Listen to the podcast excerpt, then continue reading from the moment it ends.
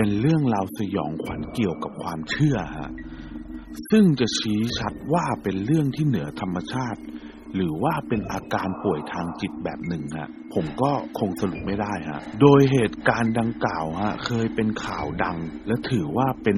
อีกหนึ่งคดีที่สะเทือนขวัญที่สุดฮะเมื่อประมาณ 18 ปีที่แล้วฮะแถมยังเคยถูกนำมาสร้างเป็นภาพยนตร์ ละครและซีรีส์ด้วยฮะ ส่วนเรื่องราวจะเป็นยังไงฮะ เดี๋ยวผมจะเล่าให้ฟังฮะในคืนนี้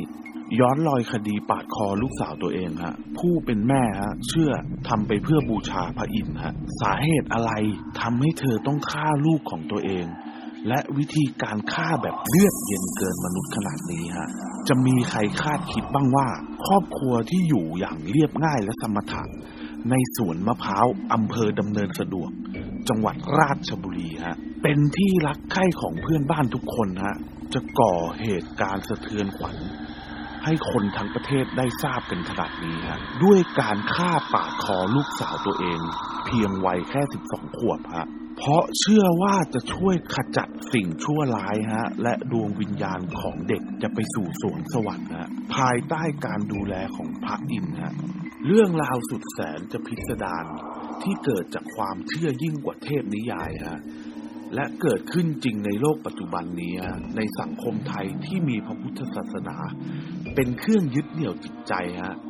จากวันนั้นถึงวันนี้เกือบ 18 ปีเต็มฮะณบ้านไม้สองชั้นหลังหนึ่งฮะหมู่ที่ 11ฮะตำบลแพงพวยฮะ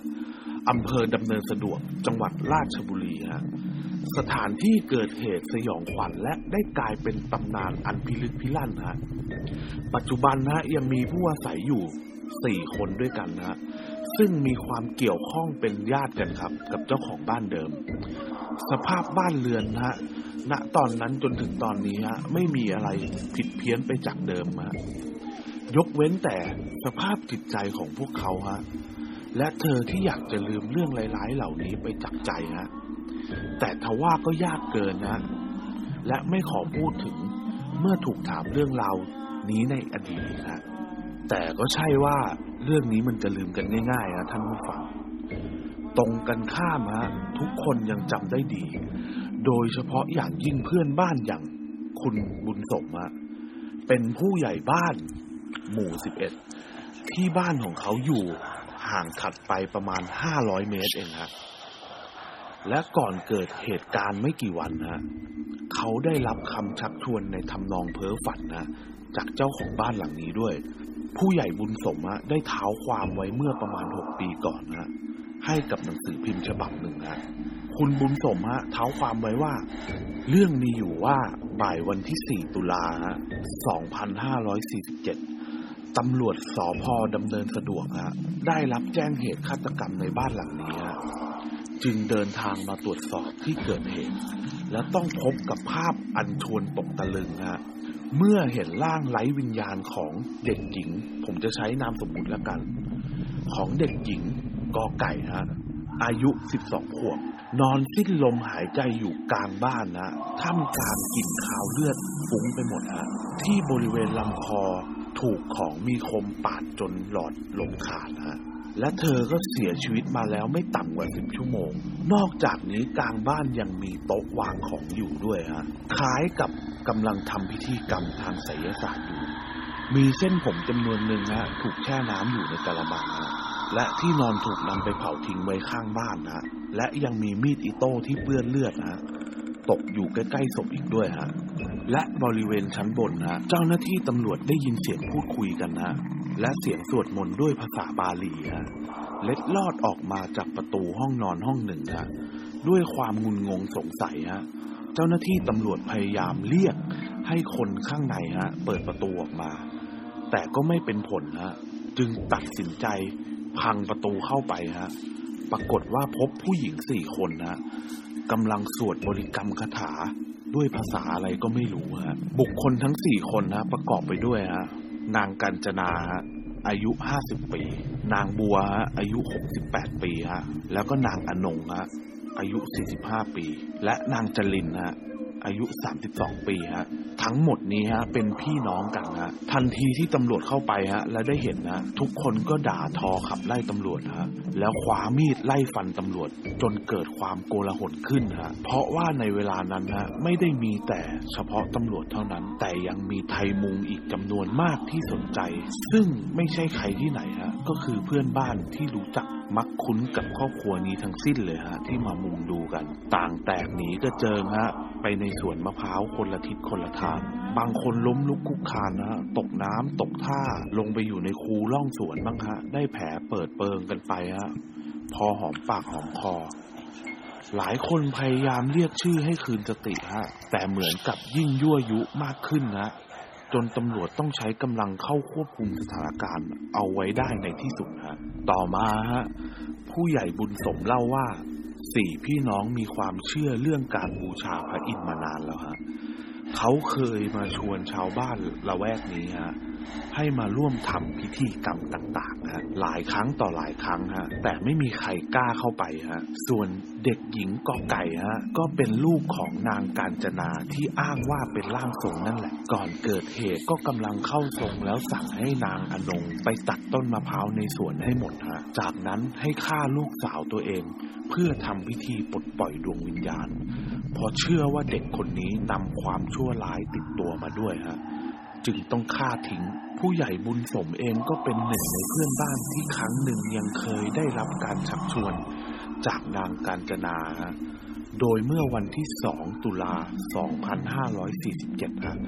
หรือ 2 วันก่อนเกิดเหตุฮะ เวลาประมาณตีสามฮะ นางอนงได้มาตามผู้ใหญ่บ้านฮะบุญสม ซึ่งอยู่ห่างออกไปเพียง 500 เมตรฮะจากบ้านที่เกิดเหตุ ซึ่งตอนแรกก็เข้าใจว่าเกิดเหตุร้ายแรงขึ้นนะ จึงเดินตามไปที่บ้าน แต่เมื่อขึ้นไปชั้นบนก็สังเกตเห็นโต๊ะบูชามากมายฮะนางอนงบอกให้นั่งหลับตาทำสมาธิฮะเพราะตัวเขาเคยทำร้ายพระอินทร์ในชาติภพก่อนฮะผู้ใหญ่บุญสมก็ได้แต่นั่งหลับตามั่งลืมตาบ้างพอเห็นท่าไม่ดีเลยขอตัวกลับก่อนฮะเรื่องน่าจะจบลงแค่นั้น แต่ทว่าคืนต่อมาเวลาประมาณสี่ทุ่มฮะนางอนงก็ยังกลับมาหาผู้ใหญ่สมอีกครั้งฮะถึงตอนนี้ก็เริ่มรู้แล้วว่ามีเรื่องผิดปกติเกิดขึ้นที่บ้านหลังนี้ จึงปฏิเสธฮะว่าไม่ไป จนกระทั่งคืนวันที่ 4 ตุลาฮะเวลาราวๆประมาณตีสองชาวบ้านละแวกใกล้เคียงก็ได้ยินเสียงเด็กร้องกรีดฮะด้วยความเจ็บปวดแล้วก็เงียบหายไปฮะไม่มีใครคาดคิดไปถึงว่าจะเกิดเรื่องร้ายขึ้นในสังคมชนบทที่สุดแสนจะสงบเงียบแห่งนี้ฮะเด็กหญิงก็ไก่ฮะผู้ถูกนางอนงฮะผู้มีศักดิ์เป็นนาฮะใช้มีดอีโต้ปาดคอจนเสียชีวิตฮะและตัดผมของเด็กไปแช่น้ำและ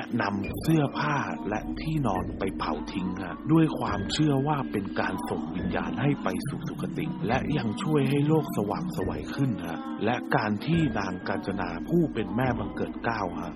สามารถสื่อสารกับพระอินทร์ได้นั้น จะช่วยส่งวิญญาณของลูกสาวให้พระอินทร์ดูแลต่อได้ด้วยตามความเชื่ออีกฮะ และตั้งแต่วันนั้นเป็นต้นมาฮะเพื่อนบ้านต่างหวาดระแวงครอบครัวนี้ เด็กๆหลายคนถูกห้ามไม่ให้เข้าใกล้บ้านหลังนี้เลยฮะถึงแม้ว่าเมื่อก่อนเราจะเป็นเพื่อนบ้านที่ดีต่อกันก็ตามเถอะ ผู้เห็นเหตุการณ์หลายคนเชื่อว่าเรื่องเศร้าสลดเหล่านี้เกิดจากความกดดันในอดีตของแม่เด็กฮะผู้ใหญ่บุญสมกล่าว บาดแผลในอดีตของนางกาญจนาฮะคือการถูกคนร้ายข่มขืน และต่อมาเธอให้กำเนิดเด็กหญิงกอไก่ฮะโดยมีนางอนงผู้เป็นนา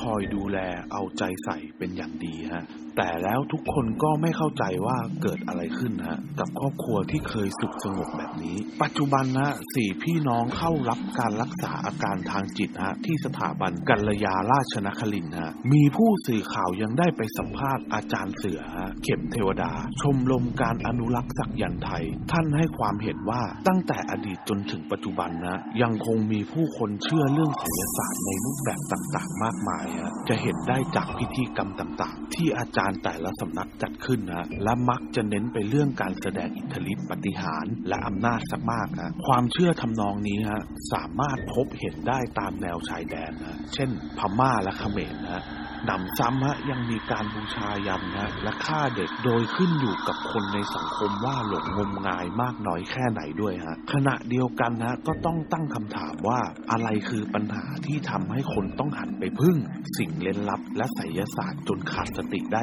ขนาดนี้ฮะ เรื่องราวดังกล่าวฮะอาจไม่ใช่เรื่องผีนะฮะ แต่เป็นเรื่องของพิธีกรรมความเชื่อแปลกๆฮะที่เกิดขึ้นในสังคมบ้านเราฮะ เอาเป็นว่าผมฝากให้ทุกคนเมื่อฟังเรื่องนี้จนจบแล้วฮะ ก็ต้องใช้สติและควรใช้วิจารณญาณให้มากๆฮะลาตีสวัสดิ์ฝันดีครับ